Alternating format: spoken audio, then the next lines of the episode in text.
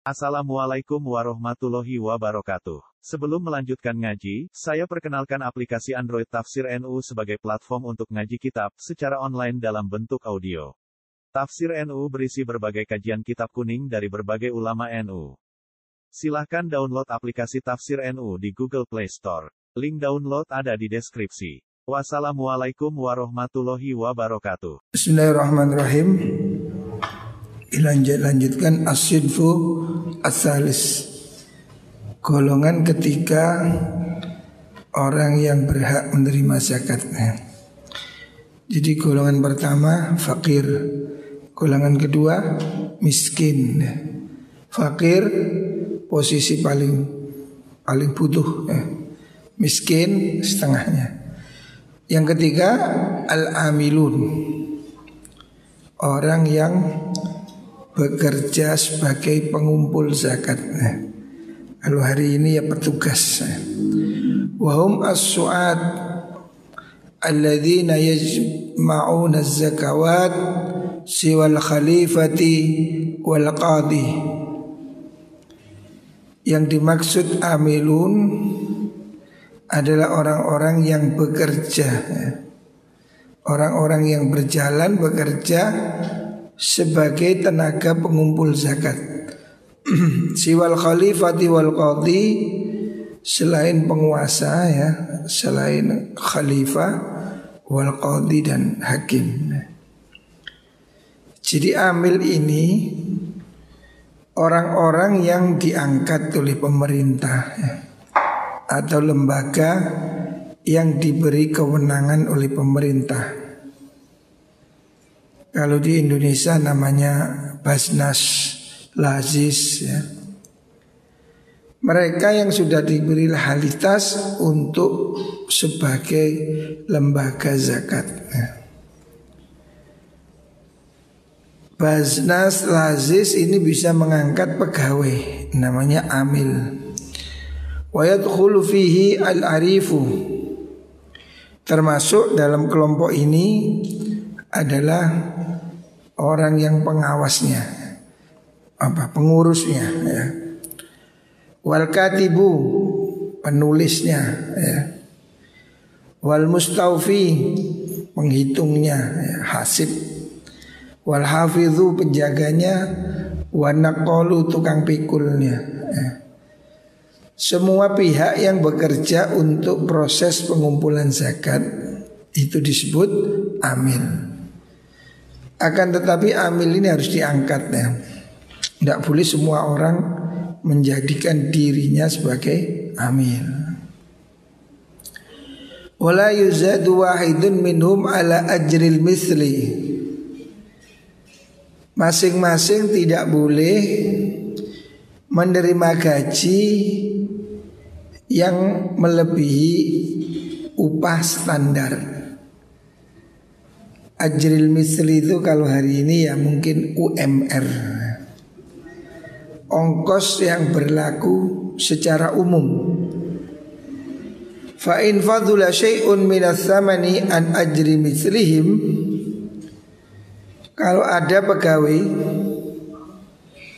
Kalau ada pegawai lazis dibayar melebihi standar umumnya pekerja Rudda ala baqiyatil asnaf. Maka harus dikembalikan kepada asnaf yang lain. Amil tidak boleh mengambil gaji lebih ya. Karena dia sifatnya pekerja sosial.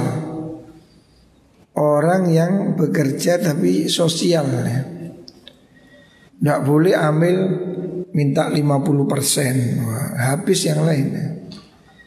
Kalau menurut undang-undang di Basnas ya, di negara kita ambil itu boleh maksimal mungkin 20 persen.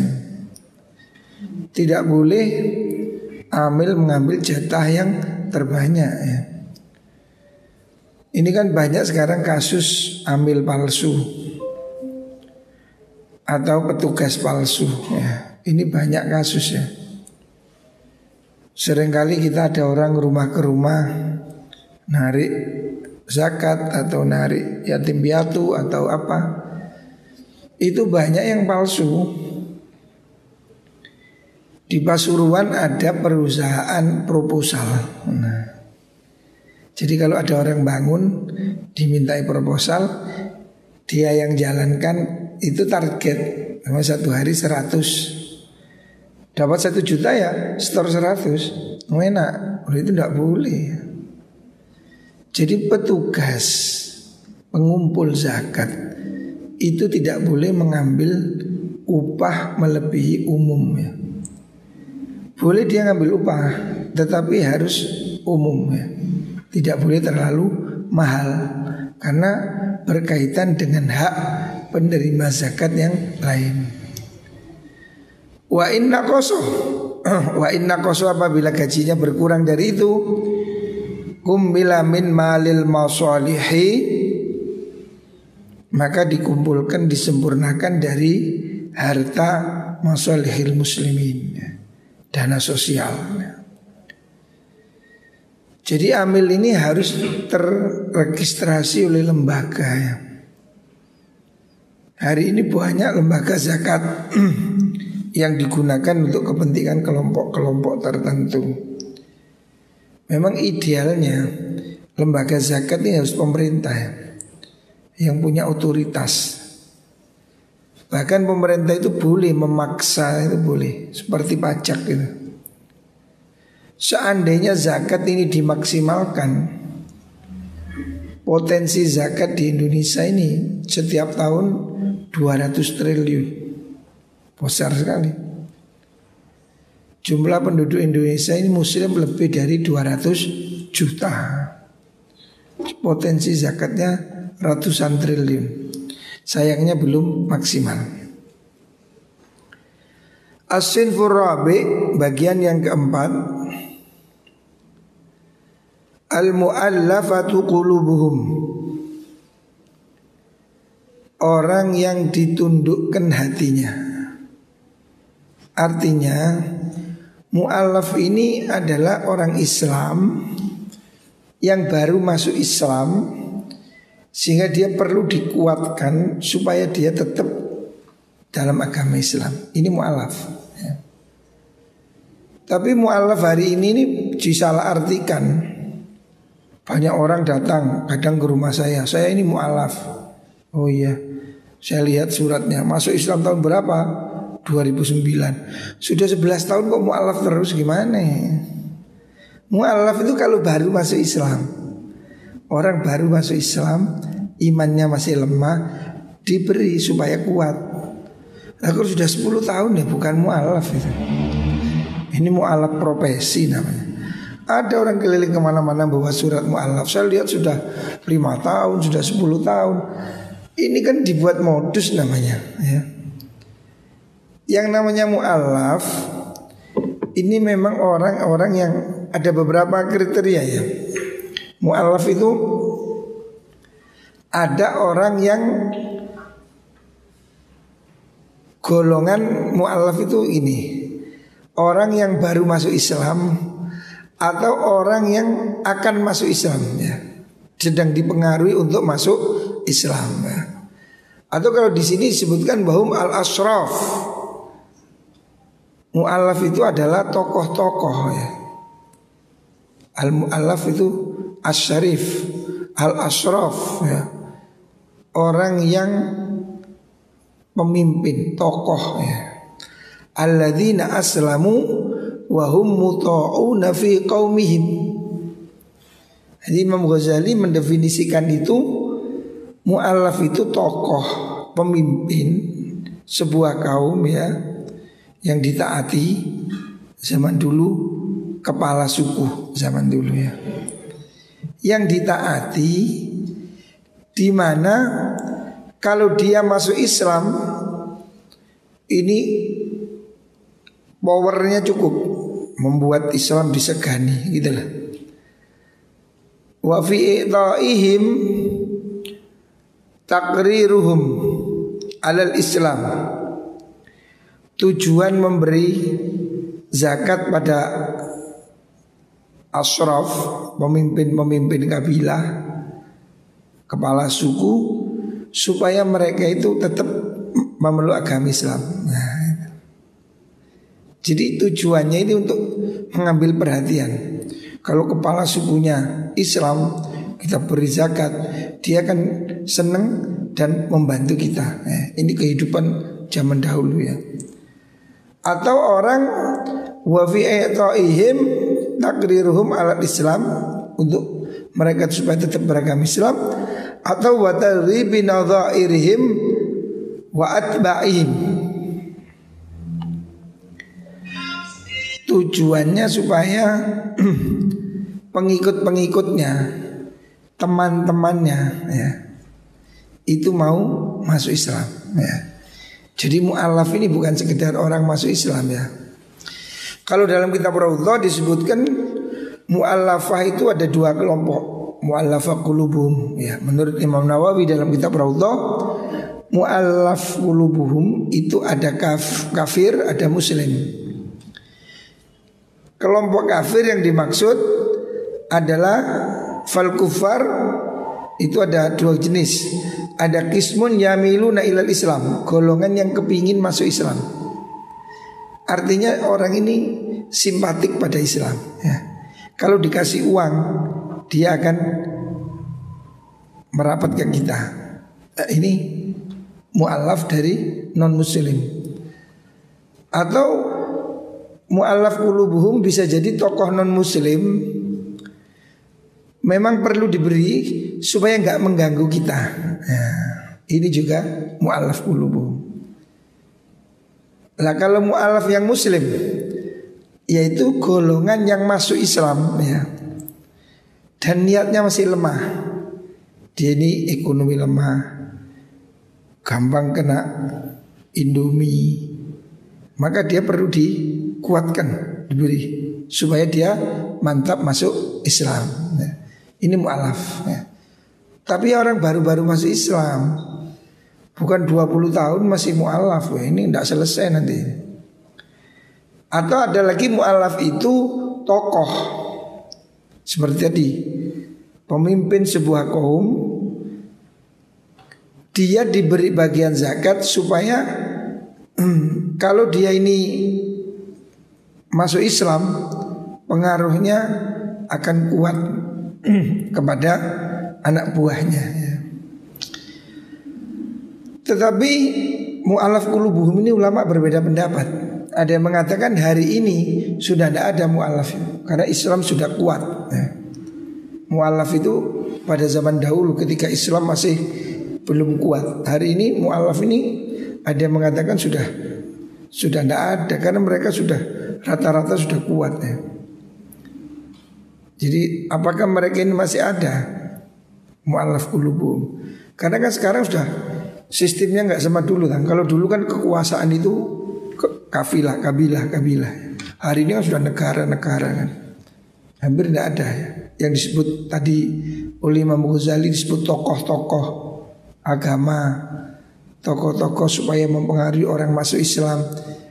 Hari ini kan hampir tidak ada yang seperti itu Atau sedikit sekali ya Mungkin ada tapi sudah tidak banyak. Lah Itu mu'allafah Selanjutnya As-sinful khamis Bagian yang kelima Al-mukatabun Hamba mukatab. Artinya orang yang sedang mencicil mencicil mencicil menyicil mengangsur bukan ngangsur sepeda motor yang dimaksud mukatab ini adalah metode pembebasan budak dalam agama Islam ya. Islam ini ingin menghapuskan perbudakan Makanya ada istilah akad mukatab. Seandainya saya punya budak, maka saya ini dianjurkan untuk memberi kesempatan budak ini bekerja buat nebus dirinya supaya dia merdeka. Ya. Umpamanya budak itu harganya 10 juta. Dia saya bebaskan Suruh kerja Nyicil 10 juta Ini namanya budak mukatab ya. Budak yang sedang Akad cicilan untuk memerdekakan dirinya wa yadfa'u ilai ila sayyidi wa yudfa'u ila sayyidi sahmul mukatab Zakatnya diberikan siapa? Kepada juragannya yang menerima cicilan. Wa indafa ilal mukatab jaza. Seandainya cicilannya ini diberikan langsung pada budaknya juga boleh. Ya wala yadfa'u sayyidu zakatahu ila mukatabin nafsihi. Tidak boleh seorang sayyid juragan tuan menyerahkan zakat pada budaknya ya mukatib budak mukatab supaya dibuat nyicil pada dirinya. Ini tidak boleh ya. Li'annahu tu abdun lahu karena dia kan statusnya masih hambanya. Jadi harusnya ya melalui orang lainnya. Tidak diberikan pada dirinya sendiri. Asfin susadis al gharimun. Yang keenam sekarang gharim. Gharim itu siapa? Wal gharim huwa alladhi istaqrada fi ta'atin au mubahin wa huwa fakirun Gharim itu orang yang hutang untuk perbuatan taat ya. Untuk mendamaikan, untuk apa? Membuat untuk tujuan kebaikan. Au mubahin itu untuk hal yang mubah. Wahwa fakirun sedang posisi dia fakir.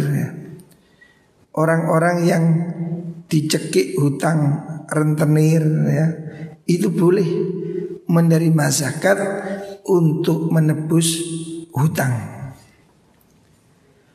Fa inistaqrada fi maksiatin seandainya dia itu hutangnya untuk maksiat hutang untuk beli nomor hutang untuk togel. Hutang untuk beli bir. Maka fala yu'ta. Tidak boleh diberi zakat. Illa idza taba. Kecuali kalau sudah taubat. Wa in kana ghaniyan. Apabila gharib itu posisinya kaya lam yuqda dainuhu hutangnya tidak dibayar illa idza kana qad istaqrada limaslahatin kecuali kalau dia hutang untuk maslahat. Jadi begini. Seandainya saya ini ada kasus di sini apa? Kalau zaman dahulu untuk mendamaikan dua suku yang mau berperang didamaikan dengan diberi uang ya. Kalau saya hutang untuk biaya perdamaian seperti ini, walaupun saya kaya, saya berhak dapat zakat. Karena apa? Saya punya hutang untuk kemaslahatan. Au itfa'i fitnatin atau untuk mematikan fitnah. Untuk menutup pihak-pihak yang bersengketa ya. Atau untuk hal lain ya. Seperti kalau dulu di pondok waktu saya panitia pembangunan kamar di Lirboyo. Panitia ini utang bahan bangunan ke toko atas nama pribadi utang saya utang pak buat bangun kamar. Setelah itu minta zakat, nah, boleh, ya boleh kan punya utang untuk maslahat. Nah, karena panitia pembangunan menurut madhab syafi'i tidak boleh terima zakat. Tapi kalau orang punya utang boleh. Tapi kalau hutangnya hutang konsumtif nggak boleh. Saya kredit mobil terus minta zakat buat cicilan. Oh enggak boleh, saya Indonesia minta KB. Yang dimaksud hutang ini untuk kemaslahatan umum ya. Atau dia memang posisi betul-betul melarat, tercekik hutang, boleh minta bagian zakat ya.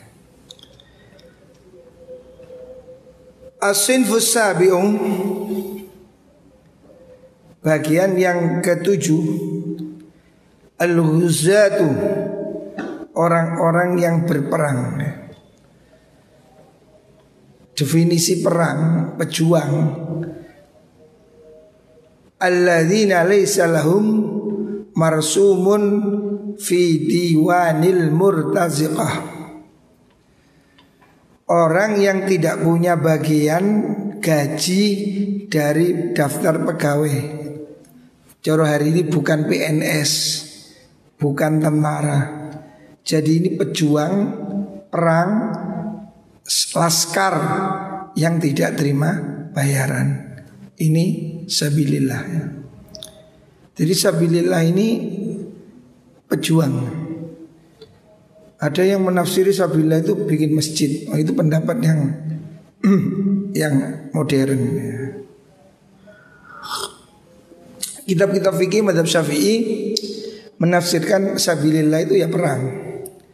Tapi hari ini ada tokoh-tokoh modern seperti Dr. Yusuf Kordowi mengatakan boleh sabilillah itu untuk bangun stasiun TV karena perang hari ini perang media, bangun radio, beli satelit. Nah, menurut istihad hari ini. Kalau zaman dahulu ya perang ya fisik itu, ya perang senjata itu.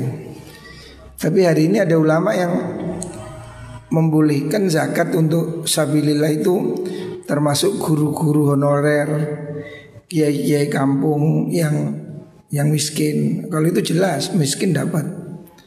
Tapi sabilillah ini jatah tersendiri walaupun kaya dapat sabilillah kalau dia pasukan yang tidak dapat gaji. Adapun hari ini ada yang mengkiaskan ya guru MI itu kalau madhab syafi'i belum masuk. Madhab maliki mungkin boleh kan itu. Bangun masjid, bangun pondok ya. Kalau madhab syafi'i definisinya kecil. Sabilillah itu hanya orang yang berjuang berperang di jalan Allah. Perang media belum masuk.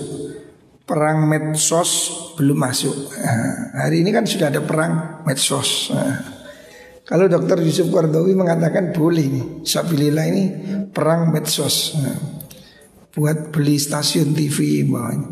Tapi kalau di zaman dahulu belum ada itu Sabilillah As-sinfu fayusrafu ilaihim sahmun wa ingkanu agniya'a Orang yang pejuang-pejuang ini dapat bagian walaupun kaya ya, karena dia bagiannya bukan fakir miskin, tapi bagiannya sebagai sabilillah. I'anatan lahum alal ghazwi untuk membantu dia biaya perang. Ya. Tapi kalau ini perang visabilillah ya. Adapun bangun madrasah, bangun masjid, menurut madhab syafi'i belum termasuk. Nah, Karena lebih utama bagian zakat itu untuk fakir miskin.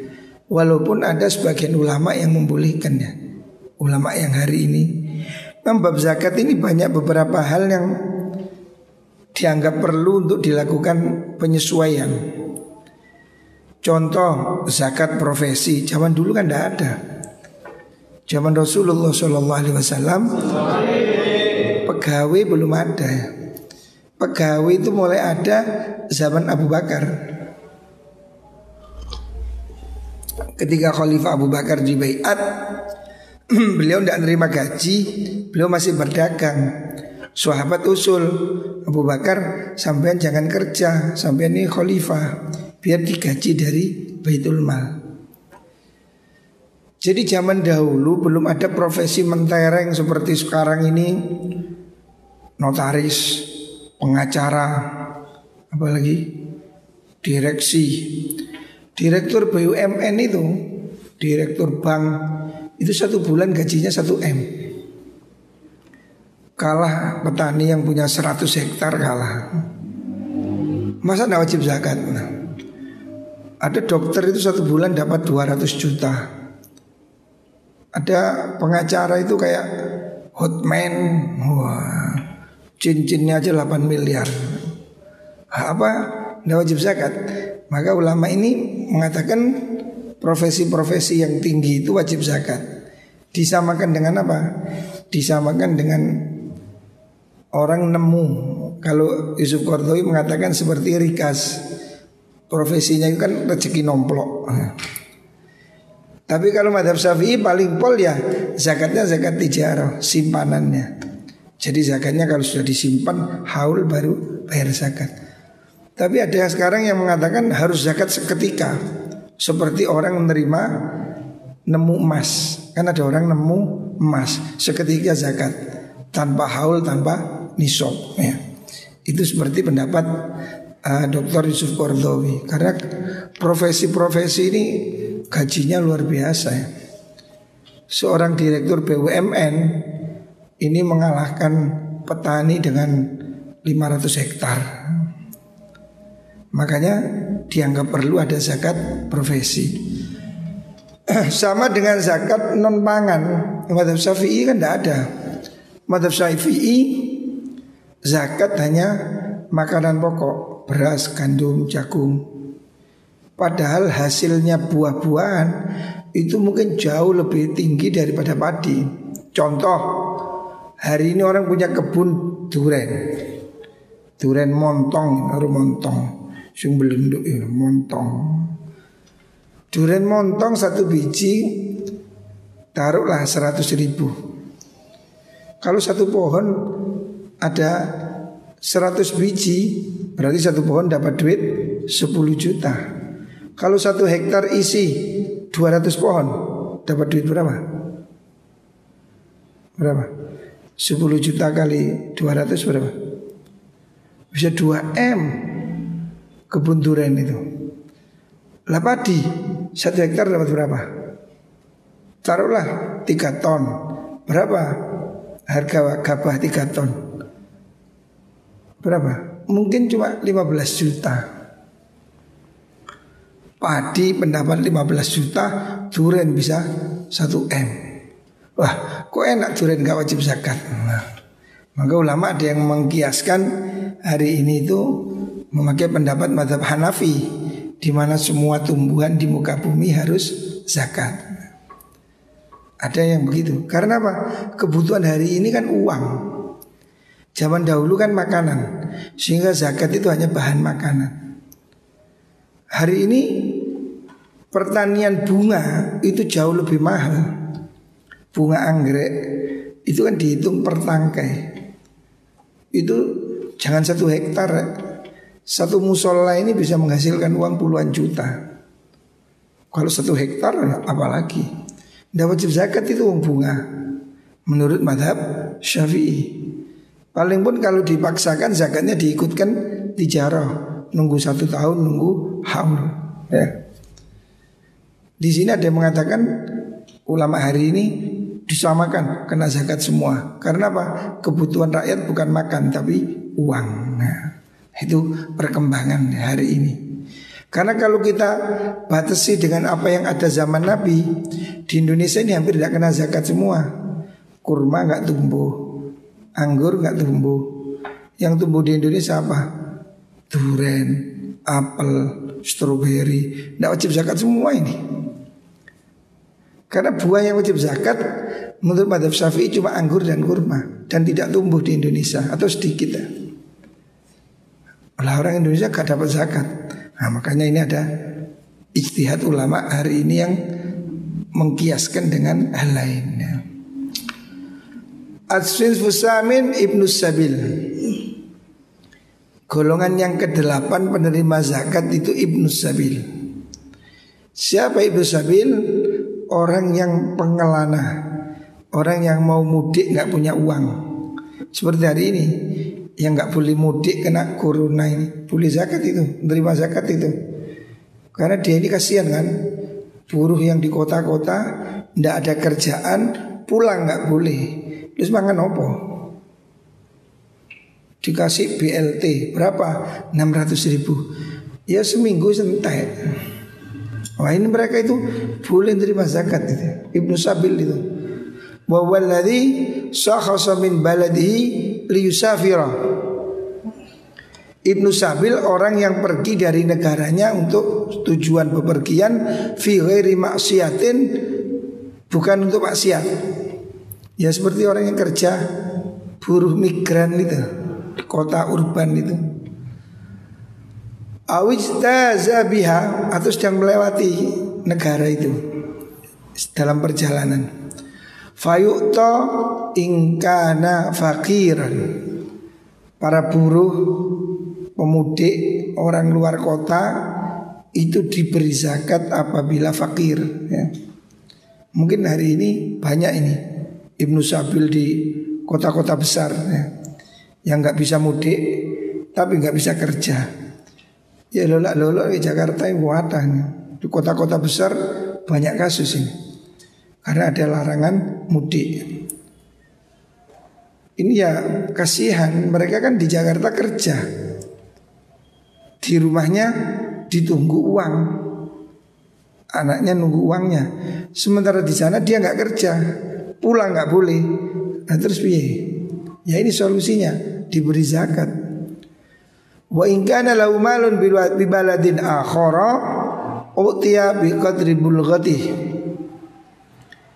kalau dia di rumahnya punya uang tapi sekarang kehabisan bekal diberi sampai dia bisa pulang ya. Fa'in kulta Ini sudah selesai. Selanjutnya ada pertanyaan Fa'in kulta Fabima tu'rafu hadis sifat? Bagaimana mengetahui sifat ini? Ada delapan kelompok penerima zakat. Bagaimana cara mengenali? Ya Dijawab oleh Imam Ghazali. Kulna Oke saya jawab. Amal fakru wal maskana fabi qaulil akhir. Kalau kategorinya itu miskin, fakir, itu diberi berdasarkan pengakuan. Ya, kalau ada orang datang, Pak, saya fakir, diberi. Pak, saya miskin, diberi. Tidak harus menunjukkan KTP, surat keterangan miskin, abu kakean kesuwen. Nah, Pokoknya dia ngaku miskin ya sudah diberi. Wala yutolabu bibayinatin Tidak perlu tarik saksi Mana saksinya miskin oh. Wala yuhallafu dan tidak perlu disumpah Kan orang miskin yang kelihatan tuh. Gayanya orang miskin es ketok tuh.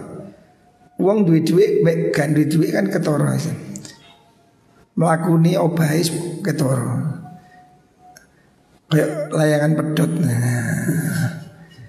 Fal yajuzu i'timadu qawlihi boleh kita berpegangan pada ucapan dia yang minta. Idza lam yu'lam kidbuhu selama tidak diketahui dia itu pembohong. Kalau dia itu sudah terkenal pembohong, ya nggak usah dikasih ya. Wa ammal ghazwu was safar Adapun kalau dia itu golongan pejihad atau musafir fahuwa amrun mustaqbal. Ini sesuatu kan yang masih akan terjadi. Fayu'ta biqaulihi inni azimun. Dia boleh diberi dengan ucapan saya mau ikut perang boleh. Saya mau pergi saya mau mudik boleh ya. Fa illam yafi bihi seandainya sudah dikasih ternyata gak mudik istarota jaluk mana Wis pamitan mulai pakai duit gak mulai jaluk mana. Bohong berarti diminta lagi ya. Amma baqiyatul asnaf Adapun golongan yang lain ya.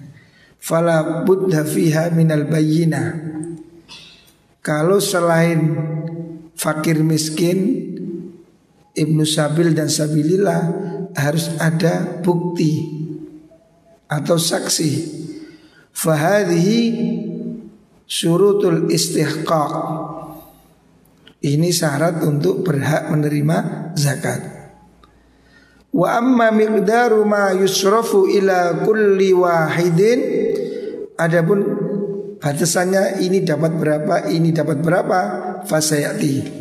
Akan kita terangkan kemudian ya. Ini garis besarnya ini Delapan kelompok yang berhak menerima zakat Siapa aja? Satu fakir. Dua miskin. Tiga apa? Tiga amil. Empat mualaf. Lima mukatab. Enam gharib. Tujuh Hah? Sabilillah. Delapan Ibnu Sabil ya. Itu golongan yang ditentukan Allah sebagai penerima zakat ya. Muka-muka kita ini diberi rezeki bisa memberi zakat ya. Amin Allahumma